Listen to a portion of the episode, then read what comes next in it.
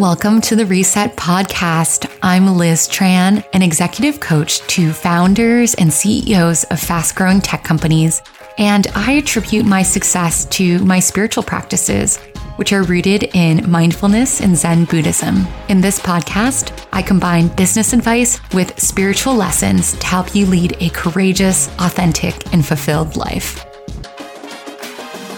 Hi, everyone. I am back which seems so crazy because I think it's been three months since I recorded a podcast episode. So, first off, I'm so sorry that I totally disappeared. I will explain shortly why that all happened, but I feel really bad about it, and it's not for lack of trying. I actually tried to record a podcast episode four times in the past three months where I actually sat down, recorded something over and over again, realized that I didn't like it. It wasn't really me. It didn't feel authentic to what I wanted to have on the podcast. And I couldn't post them. So I had to put them aside. And so many of you have written me to say, when is the podcast coming back on? And I've been saying soon, soon, soon. And that was not to be disingenuous. I actually really meant it. I kept thinking that the next week would be the week that I recorded the podcast. But it's been a pretty wild past three months. Lots of really good things and also lots of really hard things. The main reason why I haven't recorded the podcast is because I have been doing fertility treatments.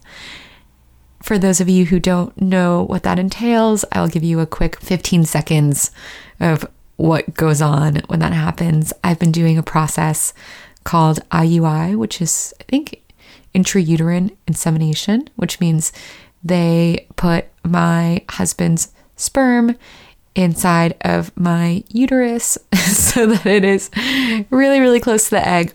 That part is easy, honestly, but it's the whole process that comes before that that has been so hard. Basically, I have been pumped up on all sorts of synthetic hormones for the past two and a half months. So, part of the cycle, I take this drug that makes me extra, extra ovulate. And then, because that medication does has all these weird side effects, that I have to take extra estrogen.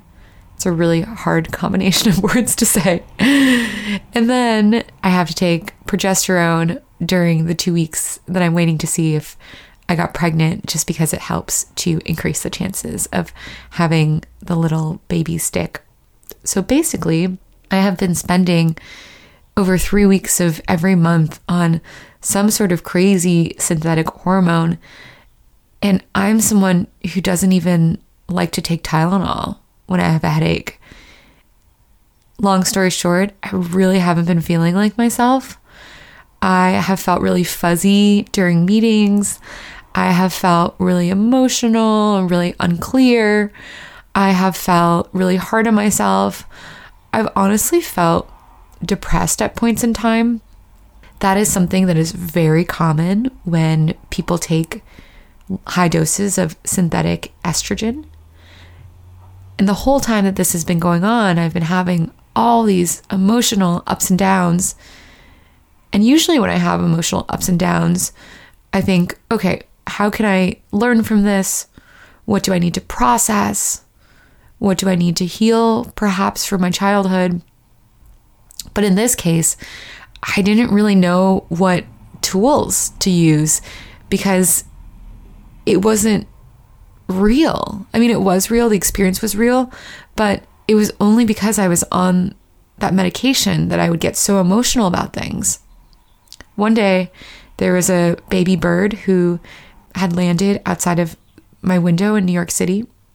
And every hour or so, its mom would come back and feed it little pieces of bread or worms or whatever it was that she found in my neighborhood. Though I have no idea what she could have possibly found because my neighborhood basically has no trees and plants. It's like just pizza crusts and chicken bones on the sidewalk. I live in the Lower East Side of New York City so I saw this baby bird, and you know, this is at the height of me being on all these medications. And I just start sobbing to my husband, and I'm like, even this bird has a baby. Why can't I have a baby? And the thing is, I really felt that in the moment. But then as soon as I would stop taking these hormones every month when I got pregnant, then I got to stop taking hormones and I just feel so much better. I'd feel like myself again.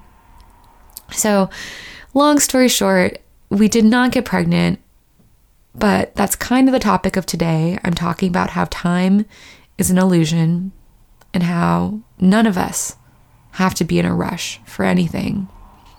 This was something that took me a while to accept because I really want to have a baby. And even more so than that, I feel this pressure because I'm 36 and everyone says, oh, well, so much harder to get pregnant after you're 35.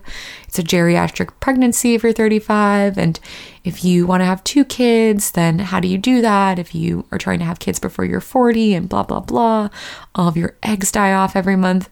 So there's this real fear culture around that that I really absorbed. And also, my husband and I have been more or less trying for a while, like over a year and a half.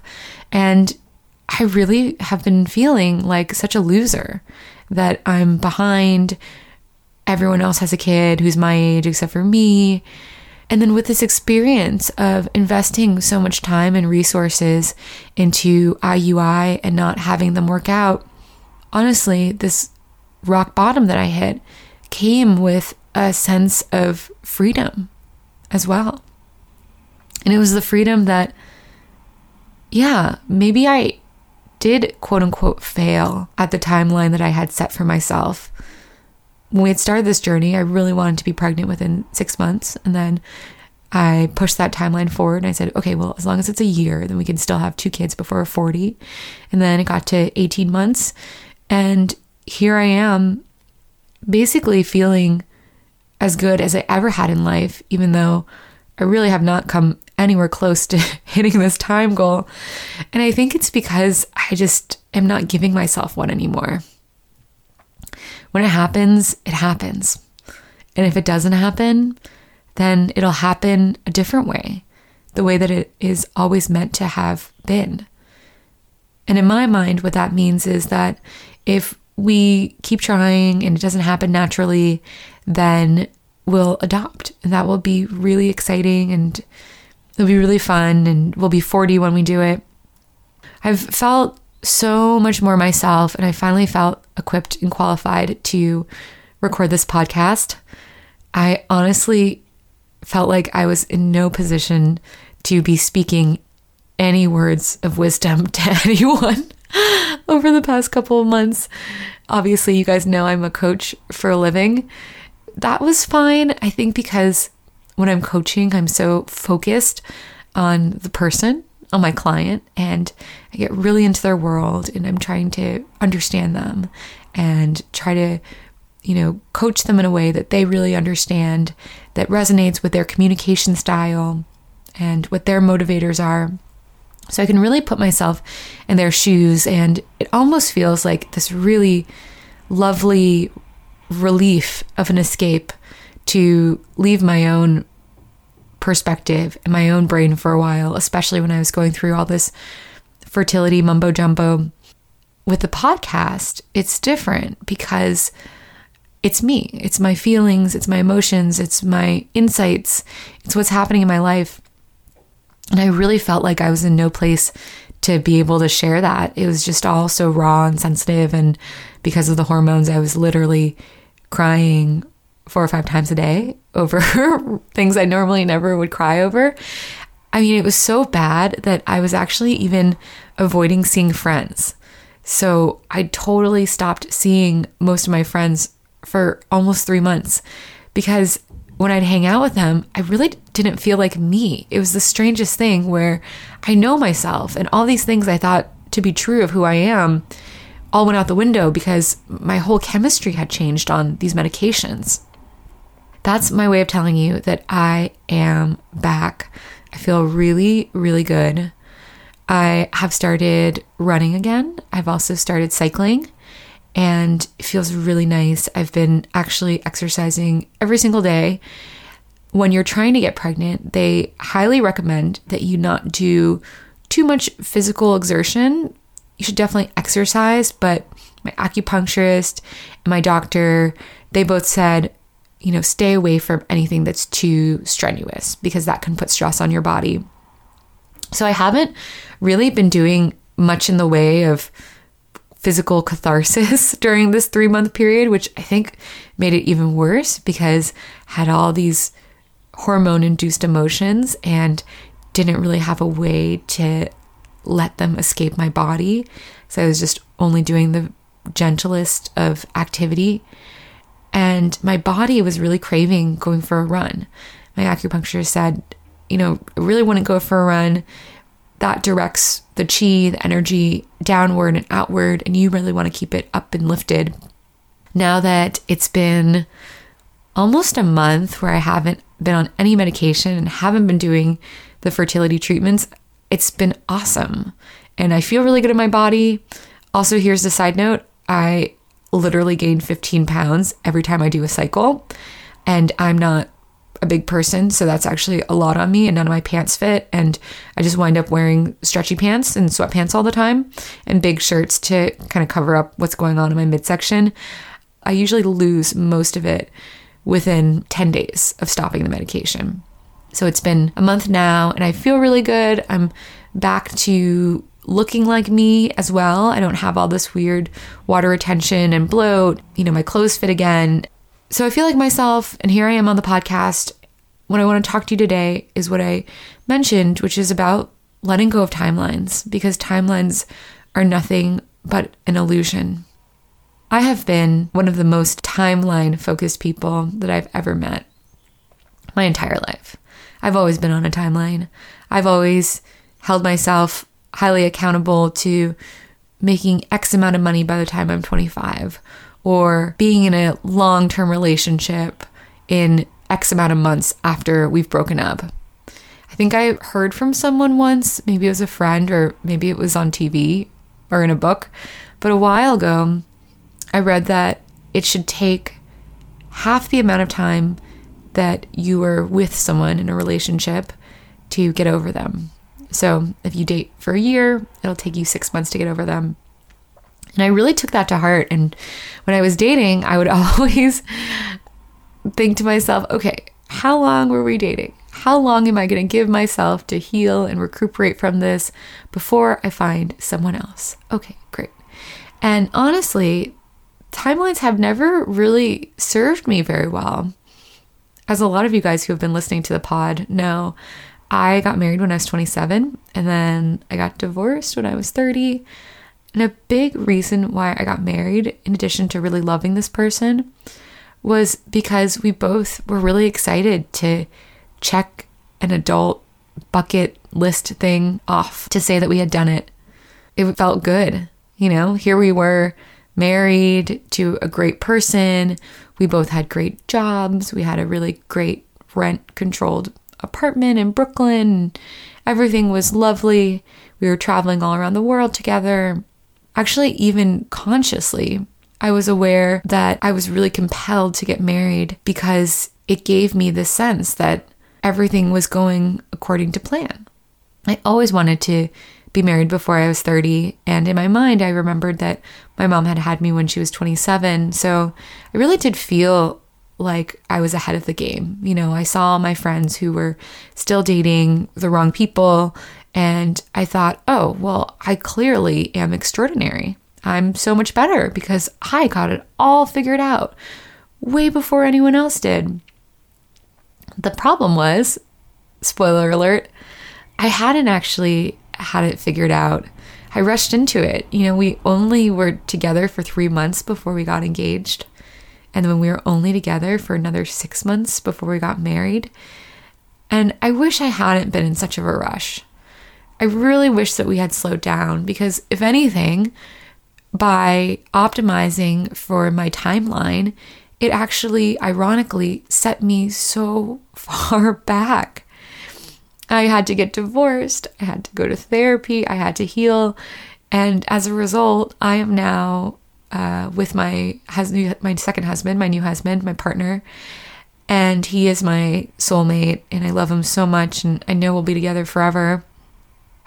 But it was later in life than a lot of my friends. We just got married last summer. so I was 35, right? Is that right? Yeah, I was 35 when we got married. There was this whole period of time in between my first marriage and my second where everyone else was getting married.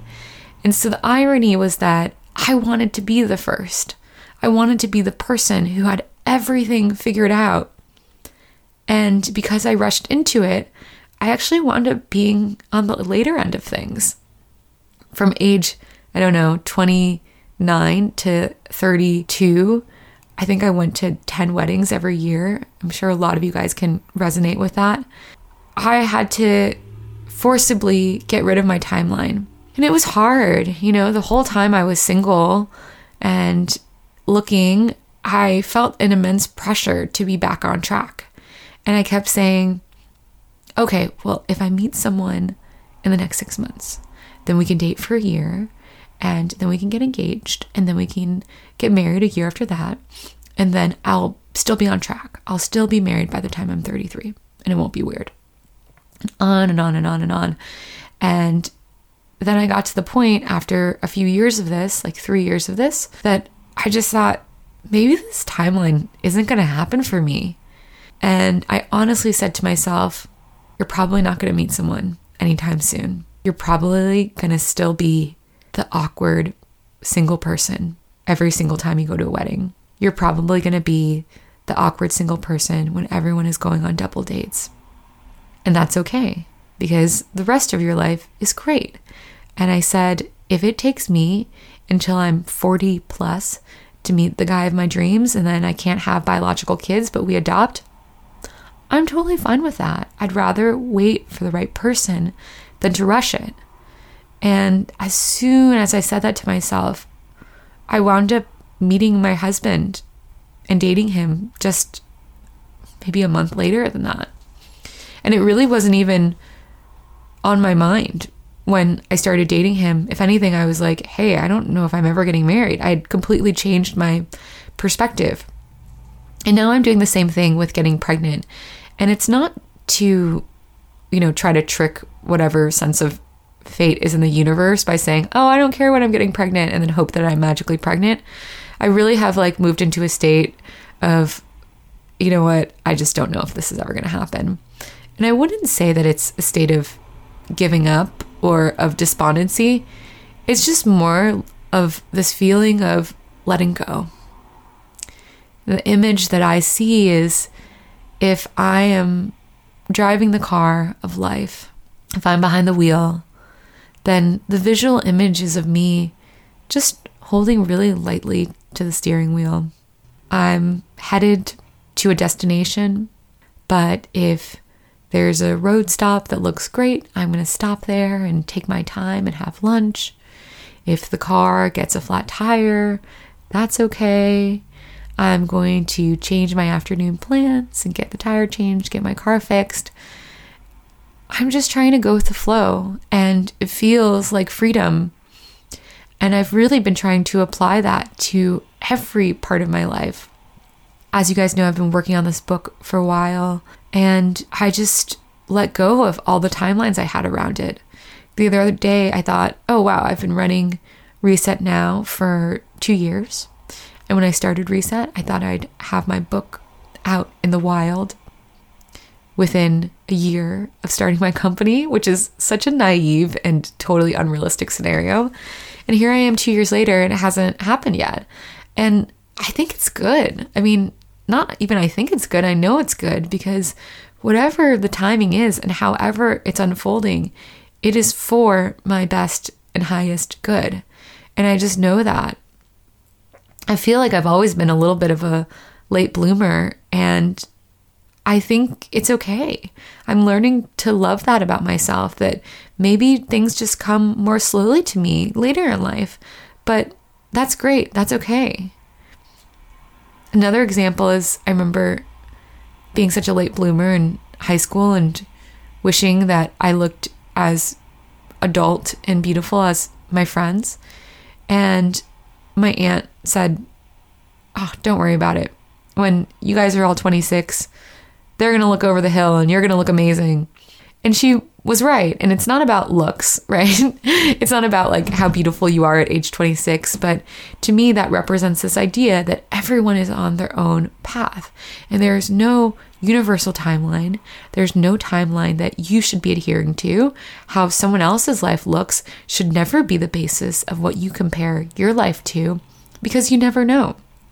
Anyone who knew me when I was 27 and married to my husband Everyone thought we had the perfect marriage. Everyone thought we had the perfect life. Everyone was, wow, I want what they have. This is amazing. This couple really loves each other and they found each other so young and they are so romantic. They threw caution out the window and got married right away in a really elaborate, over the top engagement situation. But the thing is, that timeline it wasn't even right for me. But no one at the time would have known that. None of my friends even knew that. When we got divorced, everyone was like, What? Why are you guys getting divorced? It was crazy. And so I would say, don't compare your insides to someone else's outsides. On the outside, we all look like we have it together. But I'm here to tell you that on the inside, everyone struggles with t- timelines. And on the inside, timelines don't work for anyone. I promise you. Life is not about saying that you're going to achieve X goal by X age. Does that work for some people? Sure, maybe sometimes. Does it work for every person all the time? Definitely not. In fact, it is in these moments of when we are either waiting for something to happen that we really, really want to happen, or the opposite, where something great just kind of falls into our laps and we're not quite ready. In either scenario, the timing isn't what you imagined it to be. That is when we grow. Those are the moments that make us who we are. It's not when everything goes according to plan. I really feel so grateful for this experience of struggling to hit my pregnancy timeline. And every month, when a new month clicked on the calendar, I would recalculate okay, how many months do I have before I get pregnant to make this all work so that I have two kids they happen before I'm 40 and they're not too far apart in age, blah, blah, blah, blah, blah. How does this fit into my life? And now it's gone. I got to get rid of it. The timelines with my book, they're out the window. I'm just going to keep working on it and I'm going to let the ideas keep coming to me. And when it feels right, I know it'll feel right. And in the interim, even though there are these big things like getting pregnant and writing a book that I've wanted to happen that haven't, it has actually opened space for other really cool things to come into my world. This is something that's really new, so I won't talk about it too much. But uh, essentially, about a month ago, my husband and I saw this investment opportunity it wasn't anything we'd ever talked about before. It was new and we wrapped our heads around it. And I thought, yeah, I really, really want to do this. And it's a real estate thing. So it's partly an investment opportunity. It's partly also a place for us that's, you know, not in the city where we can go spend weekends. I'm so excited to do it. But at the time, I was like, well, we're going to both have to save for like a year. Or rather, like, I'm going to have to save for a year, you know, I'm going to have to be really frugal and take on more work and be really conscious. But as hmm. soon as we decided that we wanted to do it, then I had all these work opportunities open up for me that I hadn't even asked for. And now it looks like instead of it having to be a year where I'm saving up, it can probably happen in like two or three months because of these really cool work projects that have emerged. And this was totally off of my timeline. Did I think we would get an investment property like sometime before we were 40? Definitely. Did I think it was going to be this year or did I want it to be this year? No, absolutely not. But now I do. And so I think life, when you try to hold on to it too tightly and when you try to mold it into the design that you want it to be, it loses its genius. It loses the spark that makes living life so special. It is in the unexpected that makes it fun, that makes living fun. What if you got everything that you ever wanted? Honestly, I don't know if you would really be happy or not. I don't think I would. You know what I really wanted when I was 17? I really wanted to marry my high school boyfriend. That would not be good for me now. Definitely not. And you know what I really wanted when I was 22? I really wanted to go to law school and be a lawyer. And that didn't wind up happening for me, but I'm so grateful for it because I would never, ever, ever want to be a lawyer now. I just didn't know. And so I think what happens when life throws us curveballs when it comes to our timeline is that it's trying to show us something new that we don't already know. Because we as humans are imperfect and we're trying to plan our lives with the information that we have at our disposal. We can only use our experience to plan our lives. But a lot of the time, there's so much more to learn and to see and to know before life fully settles out. I mean, there's a reason why books take time to write. It's not just because of the effort that goes in, it's also because that writer is learning and growing and changing every day. There's a reason why we don't get married when we're 14, and it's because we're learning who we are. We're still being molded, we're still evolving. And I very, very much feel that way about myself. And so, why would I put myself on a timeline that would artificially constrain my ability to learn and grow and to evolve and to change what I want? So that's where I am now. I'm totally over timelines.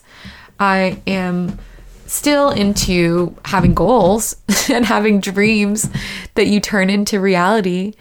But I also have really kind of let go and let God, where it's this idea of, yeah, do I want to drive to California? This is a metaphor, by the way. Do I want to really write a book? Definitely. AKA, do I want to drive to California? I definitely want to drive to California. I'm driving to California. I'm getting in the car every day and I'm driving there. And I am thinking every day about the book and writing little bits here and there. But to me, it doesn't matter which highway I take to get to California, which hotels I'd stay at, which rest stops. Do I plan all that ahead? No, because I want to let the trip surprise me. I want to meet unexpected people on the way there. So think about the journey of your life as a spontaneous, meandering, extemporaneous road trip where you feel free to explore as you go. If your life is just driving straight from point A to point B to achieve your goal, think about all the amazing wonders that you miss out on when you're just like, okay, I'm getting to be promoted to a director as quickly as possible. I'm going to do whatever that takes. You miss out on life. You miss out on living. So here's my appeal to you timelines suck. Timelines are an illusion. Timelines are a mechanism of whatever capitalist society that try to keep us feeling productive all the time and guilty if we're not actually productive. I'm over timelines. I'm not giving myself another timeline for anything ever. I mean, sometimes I do have work deadlines, and by sometimes I mean all the time, every day. I'm sure you guys all do too. But I'm talking about the timelines of the more intangible and more ambiguous parts of your life. I'm not talking about building a PowerPoint presentation or responding to a client. This is more about getting what you want, letting your dreams come true, but not forcing them to happen at some crazy time frame that you just plucked out of the sky and decided that that's what you needed in order to feel good about yourself. You don't need to have something else happen to you in the future in order to feel good about yourself. I always think that when I personally am too focused on the future and living for the future, when I'm like, oh, well, when Reset makes X amount of money every month, I'll be happy.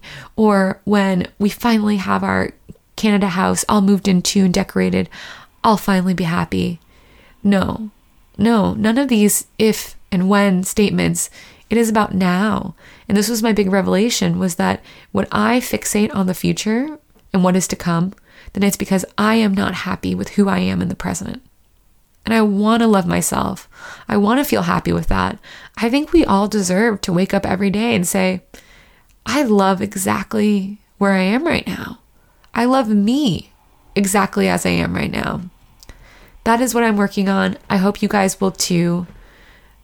I highly recommend this book called The Surrender Experiment that is about this guy who just does that. He surrenders all of his strong opinions and his ideas about the way his life should unfold and along what timeline it should unfold. And instead, he just surrenders to wherever he's being taken. And he winds up being so much more successful, so much more beneficial to the world, so much happier than he was if he had actually accomplished all of his pre laid out plans. Check out the book. It's by Michael Singer, The Surrender Experiment. I've definitely talked about it on the podcast before, but I love it so much that you should definitely read it. Your homework until I talk to you guys again is think about a timeline that you have in mind for yourself and see if you can throw it out the window and see if you can tell yourself that you love yourself no matter when that plan or that goal gets done.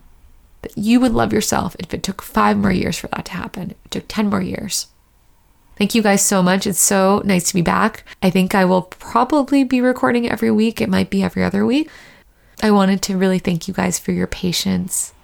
Thank you for still listening, even though I haven't put a new episode out in so long. I will close the way I always close, which is sending you a reminder to listen to yourself, to love yourself, and to say yes to life so life can say yes to you. Thank you guys.